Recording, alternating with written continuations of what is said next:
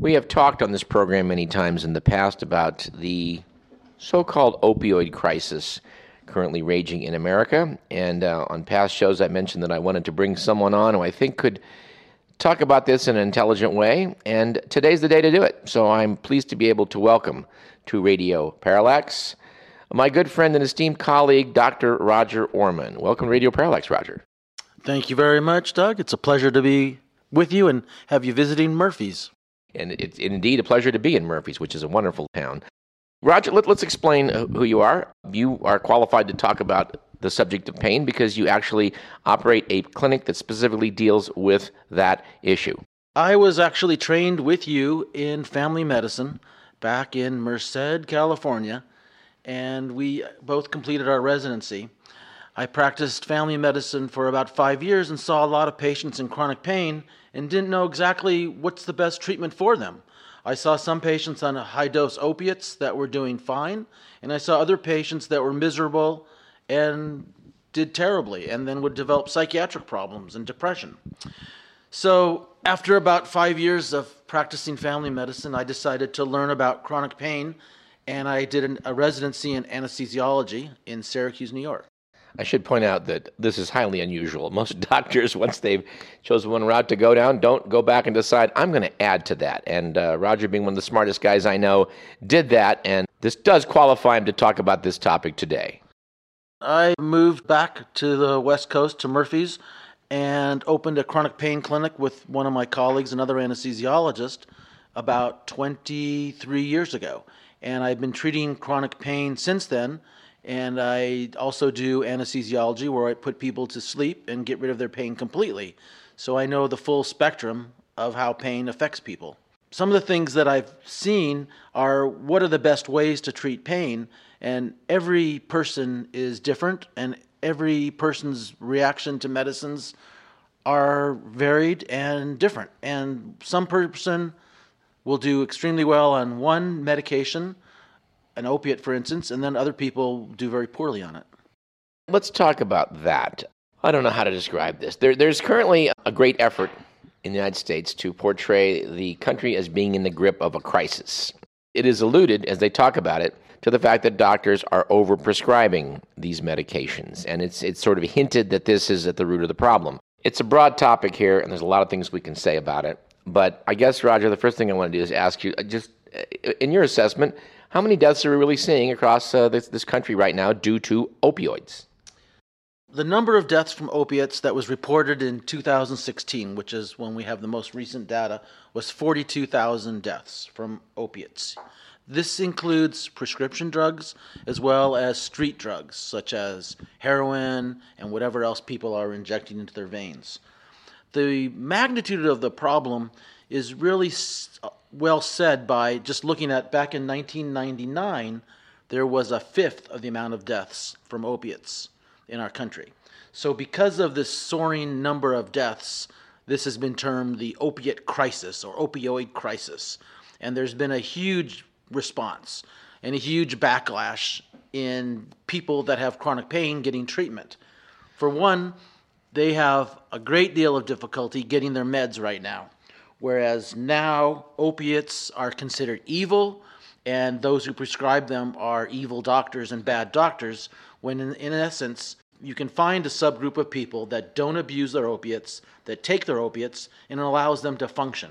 For instance, I have a patient who's 86 years old. She lives independently. She has severe arthritis all through her spine, and she takes six uh, hydrocodone acetaminophen preparations or Norco tablets a day and gets along just fine. She's had no episodes of overdose, no episodes of misuse, and she's able to function because of these opiates.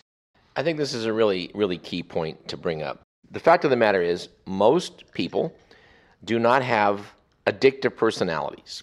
Most people are able to take such drugs, use them when they need them, use them appropriately, and stop when it's no longer necessary. Someone like this, an elderly person in chronic pain, well, there may be no ability in the future to see them coming off of it, but since this maintains their lifestyle, is this not what every doctor properly should be doing?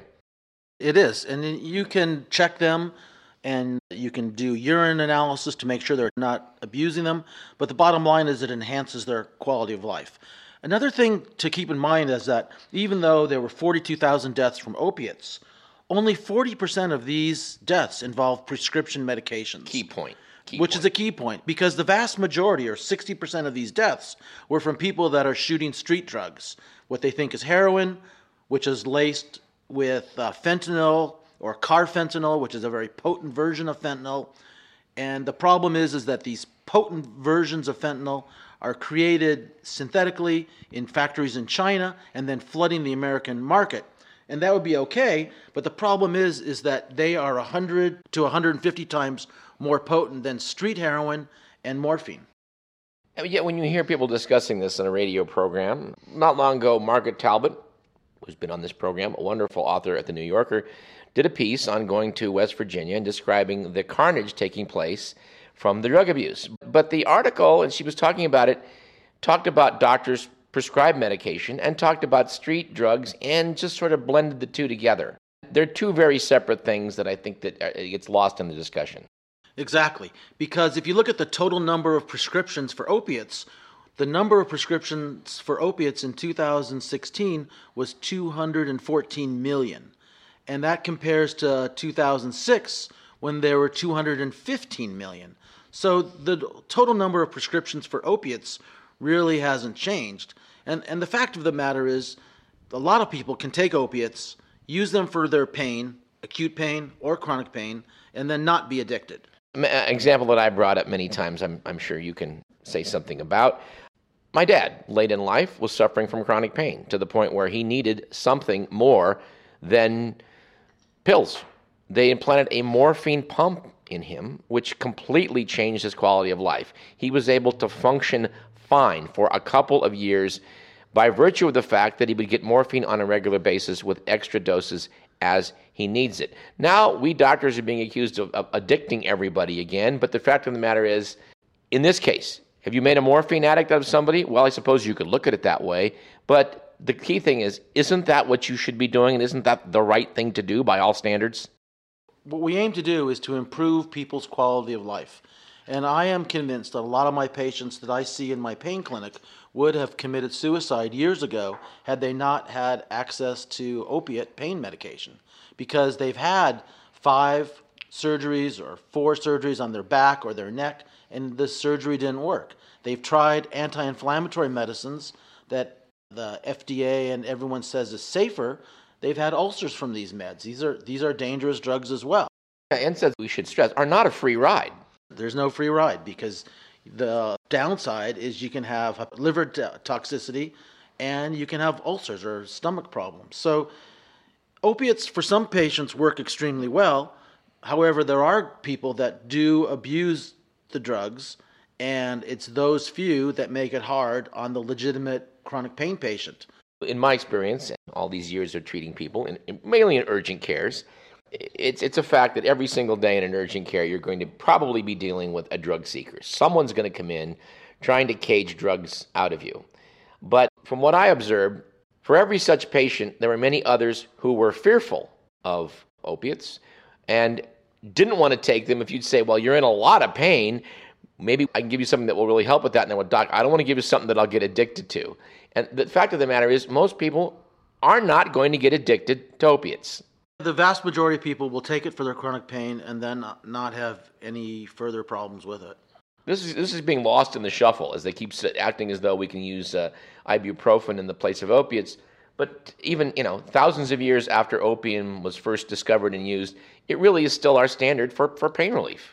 Yeah, if you've ever taken pain medicine when you have genuine pain, then you would appreciate the opiate more than any other pain medicine that we have. Although there is a better uh, way to treat chronic pain, trouble is it involves general anesthesia, which is what I do the other four days of the week, and then you're not going to function at all because you'll be totally asleep. Yes. We don't recommend this for anyone short of Michael Jackson, and we wouldn't have recommended it for him either.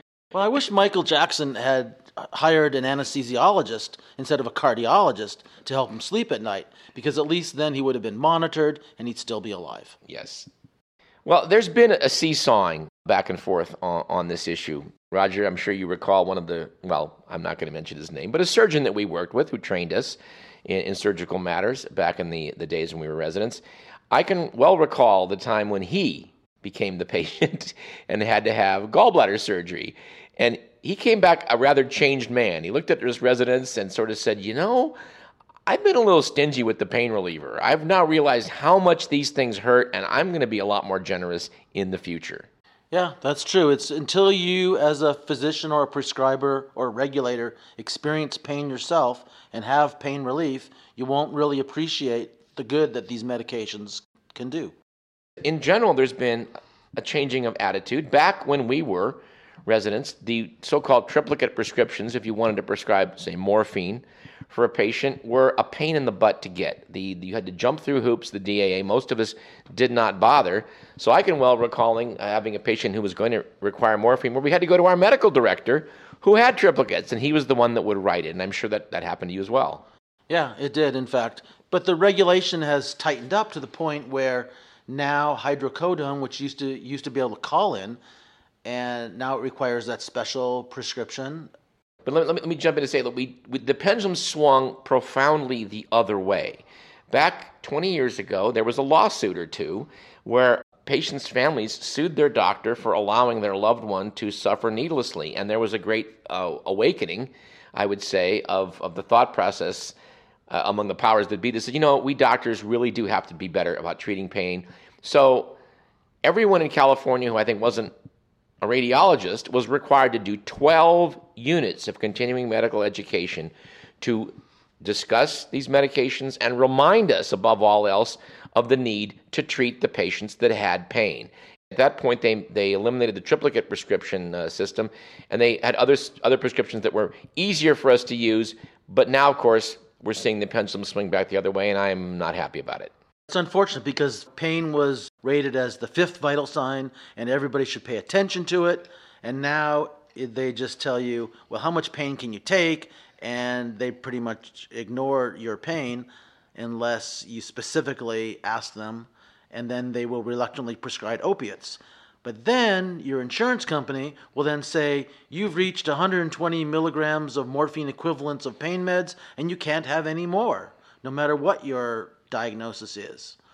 It's going to hopefully swing the other way again and arrive somewhere in the middle where we will be able to, pe- to treat the people that have genuine pain and those that you know are drug seekers obviously are always going to have problems uh, getting medications. The problem is is that pain is a subjective experience.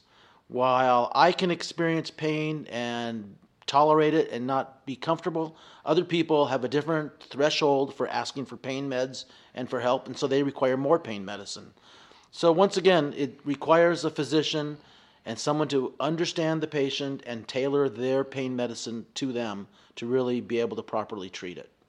And something else we probably uh, should mention is the fact that if if your pain goes on and on and it's not being adequately treated, is this not one of the main reasons we see people getting depressed, which is itself an epidemic?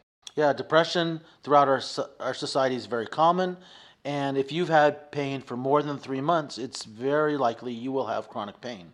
I mean, and associated with that pain, you will have depression. It will affect your life. It may make you anxious. It may make it difficult for you to function.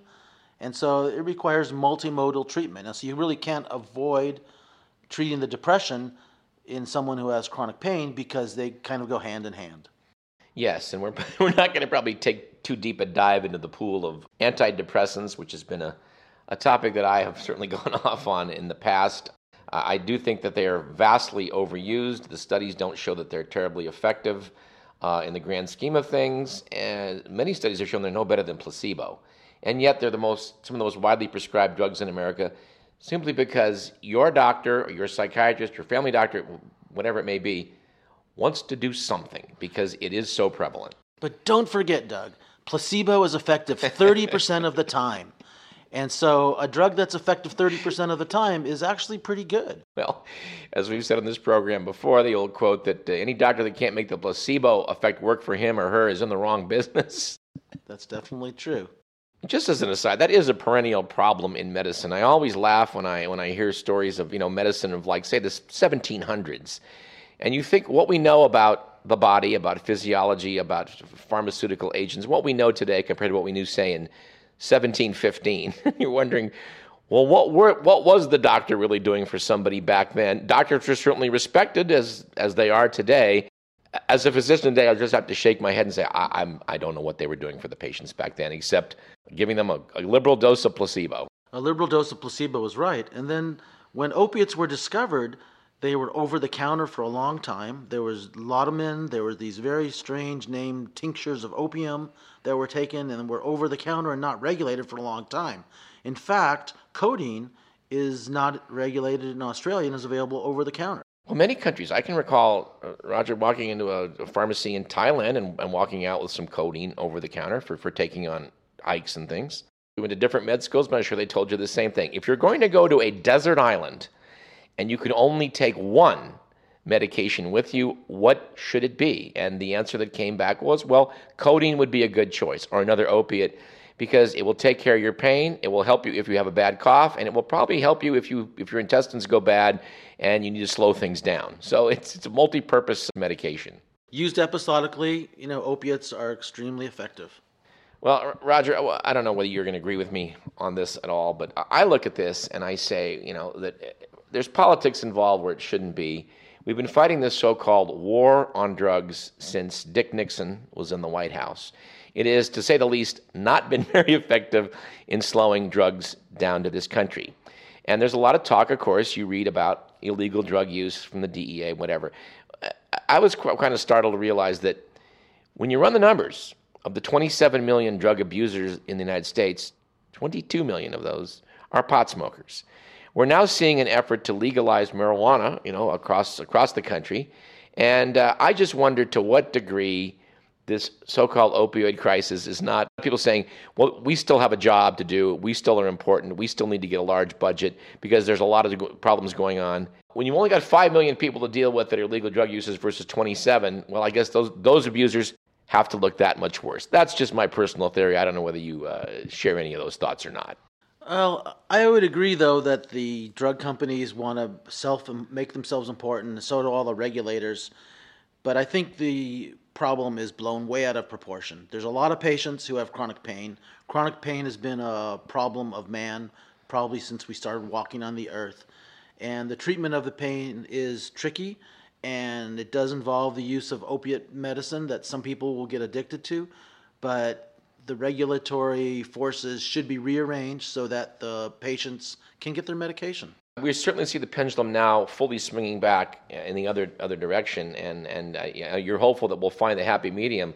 All I can say is, I don't know. I sure hope so, but uh, but you know, it, it, things often swing too far in one direction. I don't I don't know.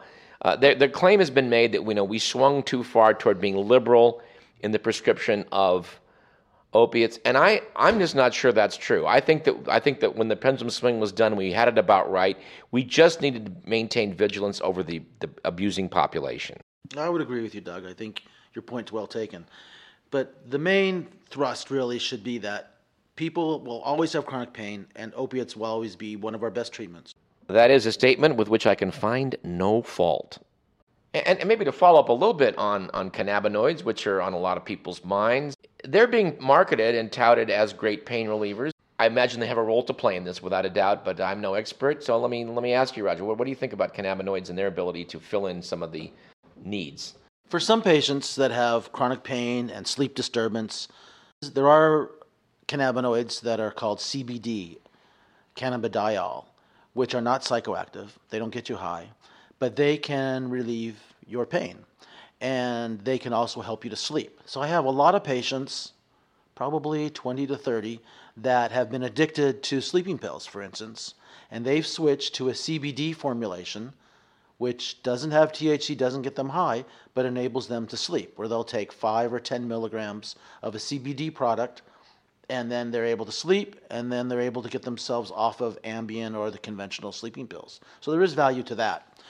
There's another uh, value to the cannabinoids and the marijuana related products in some of the topical salves and ointments and tinctures that are made that you can apply topically that have both THC and CBD, which can help arthritic pains. And a lot of patients that are my biggest proponents and users of marijuana are the elderly who use the topical preparations for arthritis in their knee, their hip, their back, and they get tremendous relief.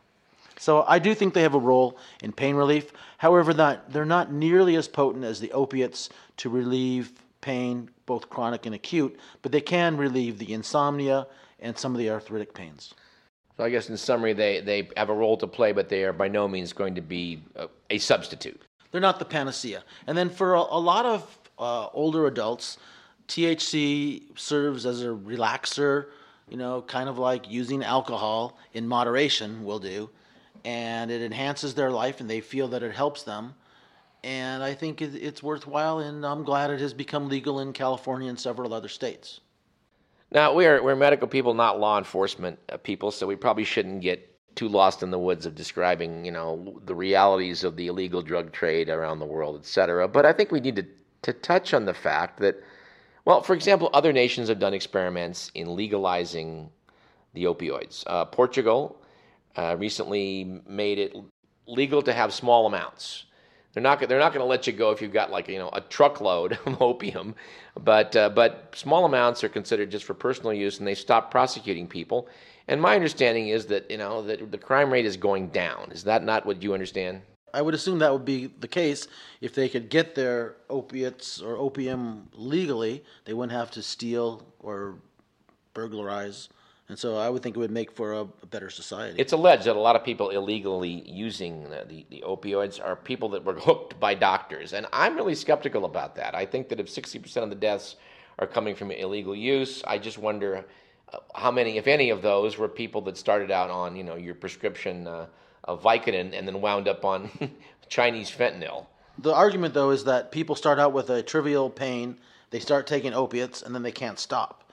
But the facts are that of the 42,000 deaths in 2016 from opiates, only 40% involve prescription opiates. So were the other 60% of people drug abusers, or were they people that had had legitimate pain and had prescription opiates, and then they ran out and decided, well, I'm going to go shoot up heroin, and then it happened but, to but, have but fentanyl. Does, but doesn't that again make the case for keeping the drugs more readily available? Because if you died because your doctor, feeling that I'd already given you too many Vicodin and you're not giving any more, if that person takes to the street to relieve his pain and then dies because he got a bad batch of something from Shanghai, well, doesn't that speak to the fact that they should be kept more legal? I would agree completely. Yeah, if the drugs were legal, the people would be able to get it, and then they wouldn't be taking these varieties of heroin and, that are tainted with carfentanil and fentanyl, which are much more potent than morphine and heroin that they can get on the street. You know, and before we close shop today in this discussion, there is one thing we probably also ought to throw out to remind people of the number of deaths that take place in the United States each year due to another addicting drug, in this case, nicotine in the form of uh, cigarettes. Uh, if you look it up on the web, we encourage you to do this. You will know that the latest statistics still indicate in spite of all the efforts to reduce smoking in this country, it is involved in one out of every five deaths. More than 480,000 deaths annually, which I, I think I think something getting lost in the shuffle here talking about opioids. Yeah, if you compare the opiate deaths, which is 42,000, then you're looking at 100,000 people die each year from alcohol related causes, yeah, drinking and driving. Uh-huh. That's double. And then you even go to uh, cigarettes and tobacco, which are 480,000 deaths each year. So you need to 10x. Yeah, 10x. You need to put this whole problem in, in perspective. Addiction has its toll on our society, and alcohol and tobacco addictions need to be effectively treated and we should encourage people to get treatment for their opiate addiction. But addiction from cigarettes is a far greater problem. And really, in closing, we should note that addiction in general is is becoming, I think, more in the crosshairs as we realize that people on the internet, gamers and others who are just addicted to Facebook, I mean, they're admitting at these companies, Google, Facebook, etc., that they're closely studying what it takes to addict people and then employing those methods to addict you so that your information is then sold. This is not going to go away, and I'm glad to see that at least it's getting some notice in the public currently. This is a big deal, and perhaps, Roger, you should come back in the future and we can talk about that at some greater length at some future point. I just think it's important to realize that opiate addiction is a problem, but it's really important that people with chronic pain get treatment and that they be able to live a normal life. And I have seen so many people that have their lives, are able to continue, and are able to be advanced and enhanced so that they feel better and can participate with their families just by using opiates, which is amazing. And so it seems like right now the pendulum is swinging, so we want to take these people so that they cannot get treatment and cannot get their opiates, and then there's so many barriers that they're going to become depressed and they're going to commit suicide.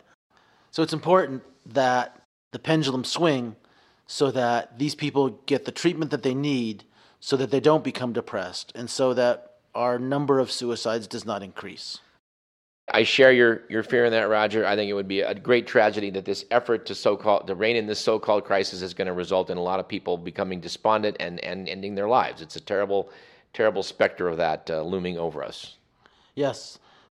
Well, I think we've covered the bases reasonably well. Dr. Roger Orman, thank you very much for coming on to Radio Parallax. And don't be a stranger. Let's let's come on and talk about something else in the future, perhaps addiction in general. I don't know. Something. Maybe we should go see another eclipse. We should see another eclipse. And in the meantime, we hope to investigate uh, a little further, perhaps, the role that kava may play as, as a medicine. Sounds good. I want to thank you for having me on your show, Douglas. It's always been my pleasure to be around you. Thank you very much. That about does it for today's program. Our thanks again to Dr. Roger Orman. This program was produced by Edward McMillan, and you've been listening to Radio Parallax. We'll see you next week at the same time and uh, take up where we left off in trying to find what really happened back in 1971 when Daniel Ellsberg came forward to publish the Pentagon Papers.